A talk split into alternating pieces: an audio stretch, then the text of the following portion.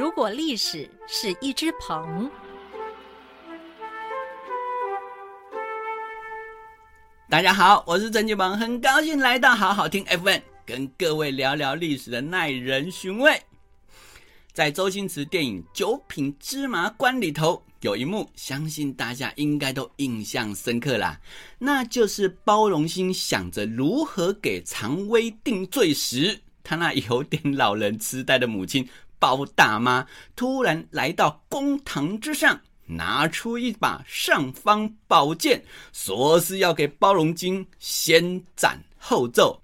结果一阵兵荒马乱之后，才发现。这一柄尚方宝剑是明朝崇祯皇帝给的，可是这个时候可是清朝哎，所以李莲英因此讥讽地说：“你拿明朝的剑来斩清朝的官儿。” 这一段剧情相当的逗趣吧？好，不过也不免令人好奇，这上斩昏君，下斩残臣的尚方宝剑到底是否存在呢？讲起这尚方宝剑的历史，最早可以上溯到西汉之时。这个尚方其实是一个皇家单位，负责制造皇家御用器物。以今日的眼光来看，有点类似工研院的味道，只不过不只负责研发，还负责制造。这个皇家器具里头有个很重要的东西，那就是御用刀剑。所以这个上方单位要打造皇帝御用的宝剑。那据说他们所制造的宝剑超级锋利，利到什么地步？可以一剑斩马，所以又被称为上方斩马剑。各位听到这里，如果你是之前有听过。宝剑风云系列的人就知道，这种叫做削铁如泥、锤毛断法，对不对？那不过令我们好奇的是，这个上方斩马剑为什么会和上斩昏君、下斩残臣扯上关系呢？那主要是跟一个侠客有关。这个侠客叫做朱云。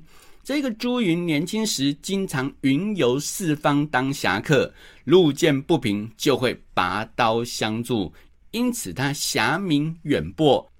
不过到他四十岁那年，突然觉得自己好像庸庸碌碌，什么事也没有，只是杀几个小毛头而已。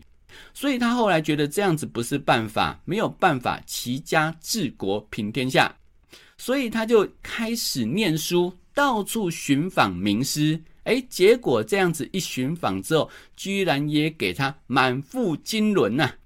所以后来朝廷就给了他一个县令做做，而他也尽心尽力哦，深受百姓爱戴。不过当时朝廷有个奸臣叫做张禹，禹是大禹的禹，贪赃枉法，欺压百姓。这个朱云看不下去，就上书朝廷。我希望能够见皇上一面呐。那当时的皇帝叫做汉成帝，他想也没想到，一个小小地方官居然敢求见我皇上啊！不过他还是接见了啦。那接见之后，朱云就对皇帝说：“今天朝廷内有一位大臣身居高位，却贪赃枉法，所以微臣愿借陛下的上方斩马剑一用。”将这个佞臣斩首示众，以示效尤。那这个皇帝也好奇，你说的这位奸臣是谁？结果一听到是自己的老师张宇，立刻变脸说：“你小小地方官，居然敢辱骂中央大官，罪无可赦！来人呐，拖出去砍了！”那当时呢，大臣赶紧阻止说：“启禀陛下。”朱云原本就是天下知名的狂人，说的对固然不能杀他，说的不对也不可以杀他，因为一旦杀了他，陛下必定留下暴君之名，因为你杀了一个侠客。汉成帝一听，嗯，有道理，这对我的名声影响很大，不要杀好了。所以后来他就放他一马。那朱云经过这件事之后，也心灰意冷，告老还乡。不过朱云请剑的故事却因此流传下来，让尚方宝剑成为皇权的代表，所以传到后世。不乏有人引用这个典故来向皇帝进谏的，甚至连说书人在说书时也把尚方宝剑融入剧情之中。那于是我们要问：这尚方宝剑到底是何时从象征性的意义变成具有实质的生杀大权呢？大概要到明朝的时候了啦。因为明朝皇帝在派将领出征之时，原本就会给一些信物，让他们可以不经回报就处置低阶官兵。因为这些低阶官兵万一临阵脱逃怎么办？对不对？当然要先杀了，来去振奋人心。否则等朝廷的命令来到，那已经来不及，士气会低落。那不过到了明神宗时，则确定尚方宝剑有。便宜行事的生杀大权，讲到这边，先跟各位说明，很多人会把它念成便宜行事，其实不对的，因为这里的便宜行事其实是变方便的意思，所以是方便适宜情况来行事的意思，所以记得以后要讲便宜行事，不要给我念便宜行事哈。那当时明神宗为了让一个叫做熊廷弼的文人到边关主持大局，特别是他一把尚方宝剑，让他可以对副总兵以下的官兵先斩后奏。这大概是史料中明确记载尚方宝剑可以先斩后奏的例子，所以后来皇帝继续沿用，那一直到崇祯皇帝袁崇焕都还有拿尚方宝剑杀了同样拥有尚方宝剑的毛文龙。啊，两个人都有尚方宝剑，为什么袁崇焕可以杀毛文龙？因为袁崇焕是一品大官，而这个毛文龙是二品大官，所以官阶高低还是有差。另外，我们熟悉的国姓爷郑成功，也曾经在自己的头衔上写着说：“赐尚方剑。”便宜行事，你看，把这句话当做是自己的头衔，你就知道这种先斩后奏的尚方宝剑，其实是明代非常的盛行。所以我们在历史剧中看到包青天经常拿着尚方宝剑先斩后奏，我告诉你，那都不是真的，因为当时根本没有这个惯例啊。不过很有意思的是。明朝有尚方宝剑，可是我们好像没有听到清朝有，对不对？所以李莲英才会说：“你居然拿明朝的宝剑来杀清朝的官啊！”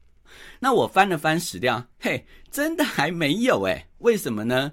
因为大清皇帝很快就发现，颁下尚方宝剑是把双面刃。怎么说呢？你把先斩后奏的权利交给下面的人，万一下面的人乱杀人，你杀还是不杀？杀了代表你所托非人，不杀代表你放纵奸臣。啊，既然杀跟不杀都会出问题，那还不如不颁这个尚方宝剑好了。所以大清才会没有尚方宝剑。不过大清也不是没有类似尚方宝剑的东西。有专家就考证说，有一种刀叫做二臂龙刀，它就被赋予便宜行事的权利。据说康熙四大辅臣中的索尼跟鳌拜这两个你都很熟哈，都有二臂龙刀。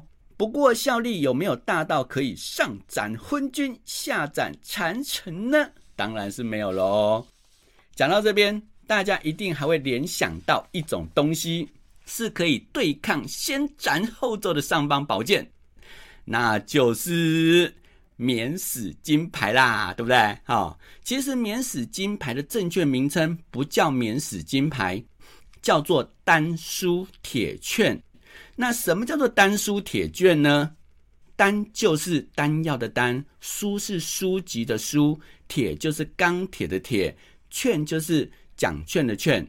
那这种丹书铁券，它的外形是类似弧形瓦片的铁制品，然后上头用丹砂写字，所以才会叫做丹书铁券。这种被民间俗称“免死金牌”的丹书铁券，最早出自汉高祖刘邦。当初他建立汉朝之后，为了笼络功臣，给那些开国元老丹书铁券作为奖励。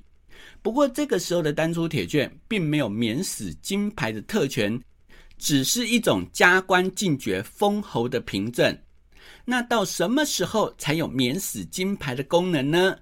那大概是要到魏晋南北朝的时候啦。因为北魏孝文帝有颁发铁券给皇室宗亲大臣，让他们可以作为护身之用。这个时候的丹书铁券就有免死的权限了哦。而且当时的免死次数大约是三次。但是到后来，当然会越来越多嘛，大臣一定会多多益善，对不对？所以到了唐代时，甚至连子孙都可以免死一到三次。后你看这个免死金牌有没有厉害？这个免死金牌一路传到明代，制度渐趋完备。那它怎么样个完备法？所有的铁券都是一式两件，一件授予有功大臣。一件藏于皇家内府。那如果你要使用的时候，只要把这两件放在一起核对，就可以知道有没有人伪造这个免死金牌啦。不过朱元璋在定定免死金牌时，把这个权限缩减不少。他规定，凡是谋反者一律不免死，而且免死的次数也大大缩减，而且不会延及子孙哦。所以明初有两个大案，一个叫做胡惟庸案，一个是蓝玉案，都是谋反案。不少被牵连的人都有免死金牌，但大多数人都逃不过被处死的命运。那他们的罪名几乎都是谋反，因为朱元璋早就声明：你谋反，我是不会赦免的。所以他以谋反罪把人处死，也没有人能够说他出尔反尔，对不对？从尚方宝剑讲到免死金牌，不知道有没有让各位耳目一新？其实历朝历代类似尚方宝剑和免死金牌的东西还真不少诶只是不一定是宝剑或金牌，像是南宋岳飞有收到过十二道金牌。很多人都觉得多多益善有没有？不过这个金牌其实不是真的黄金做的，是一种用红漆刷过的木片，上头是用金黄色的字书写，所以才叫做金牌。所以这个金牌其实很不金牌啦。不过有机会我们再跟各位好好聊聊好了，这些宝剑以外会颠覆我们认知的东西。